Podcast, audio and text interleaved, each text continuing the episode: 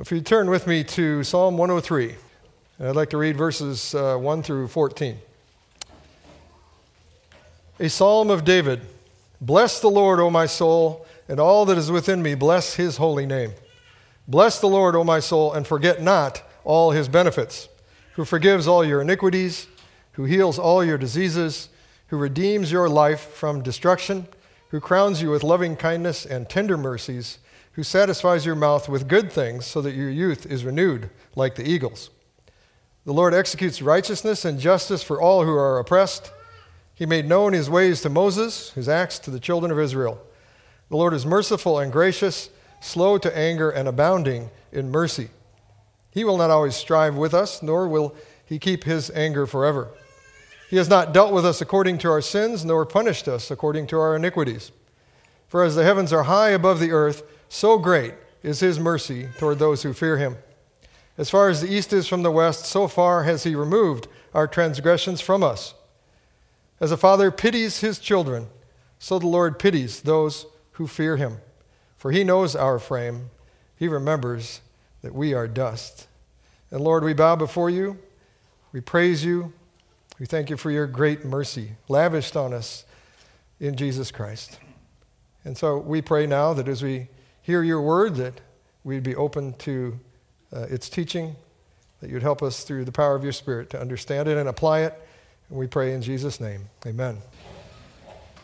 We saw a couple weeks ago that in verse 11 it says, The heavens are high above the earth. That's how great his mercy is toward those who fear him. We can't comprehend that. In other words, his mercy is incomprehensible and it's continual. The heavens are high above the earth. He is merciful and gracious, and He does not punish us as we deserve. And we continue to see here in verses 13 and 14 uh, more about His mercy, His great mercy. Verse 13 says, As a father pities his children, so the Lord pities those who fear Him. It is those who fear Him, it's very clear, but those who fear Him, who know, understand, or beginning to understand anyway, His great mercy and His compassion. The Lord has given us this illustration, father, uh, as father and with his children, through his servant David here to help us to begin to understand God's great compassion for us and his love for his children, his love for those who fear him. Well, how does a father and mother pity or have compassion on their children? Matthew Henry, in his commentary on this, said, God is a father to those that fear him and owns them for his children which we also heard this morning in the covenant of baptism. He owns them for his children, and he is tender to them as a father. The father pities his children that are weak in knowledge and instructs them, pities them when they are contrary and bears with them, pities them when they are sick and comforts them, pities them when they have fallen and helps them up again, pities them when they have offended and upon their submission forgives them, pities them when they are wronged, and gives them redress. That's the pity of a father. And why does he pity us and show compassion to us? It says in verse 14, he knows our frame, he remembers that we are dust. He knows that we are dust. He knows our frailty.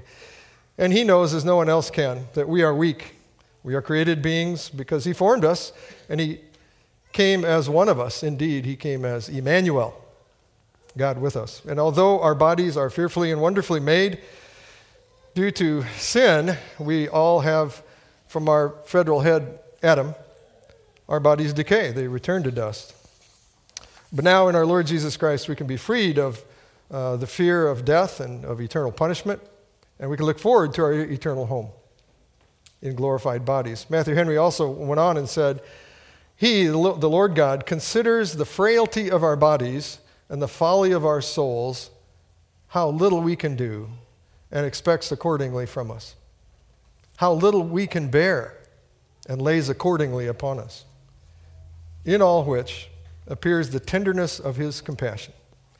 He has perpetuated his covenant mercy and thereby provided relief for our frailty. It is by his covenant of mercy, brothers and sisters, that we can deal with our own weakness and his covenant mercy shows his great compassion to us continuously. In Isaiah 66, the Lord said, As one whom his mother comforts, so I will comfort you. And then in Matthew 18, in the parable Uh, there was a servant there, you know this parable. Uh, he was forgiven a very large debt, a huge debt. But then he did not show compassion or pity on the one who owed him much less. And the Lord said, Then his master, after he had called him, said to him, You wicked servant, I forgave you all that debt because you begged me. Should you not also have had compassion on your fellow servant, just as I had pity on you? Our Lord Jesus has paid the great debt for us this, this day. We know that. And now we are to extend mercy and grace and compassion and pity to each other as he did to us. Not the pity of the world. You know, most of the time when you think of pity, it's, it's uh, the, the definition, by the way, was sorrow for the misfortune of others. Sorrow for the misfortune of others. So pity, oh yeah, I feel, I might, you might feel sorry for them, but possibly not do anything or know what to do for them in the world. But we are to have compassion, to love one another, and to serve one another because we know we are all alike weak and frail. And because we know the great mercy of our God to us, the great mercy He has shown to us in Jesus Christ. We know the great debt that has been paid and the cost of it that we do not have to pay. And we praise the Lord that He came and He drew us to Himself. His pity, His compassion, His patience was declared to all on the cross. And we could not save ourselves. He knew that. And so He had pity on us as His children, and He sacrificed Himself for us. He knows how weak we are. He had a body made of dust, of the elements of the earth, like us. In Hebrews, it says, We do not have a high priest who cannot sympathize with our weaknesses, but was in all points tempted as we are, yet without sin. So he felt pain, he had hunger, he was tired, he was tempted by the enemy, he was weak, he was killed because of his great compassion for his own children. Praise God that our Father in heaven pities us and so redeemed us by the sacrifice of his Son. Let's pray. Oh, Lord God, thank you that you pity those who fear you, those who are called and adopted into your family. And we thank you that we can rejoice in your compassion and your great love for us this morning. And Father, we pray that we would live more in the power of the Holy Spirit and love one another, forgiving one another as you have forgiven us. We praise you for your great mercy and that you know our weakness and you care for us. And may we be strong in you and in the strength of your mighty power and partake of this table now with you and with this family with great joy and in faith for the glory of our Lord Jesus Christ. And we pray this all in his name. Amen.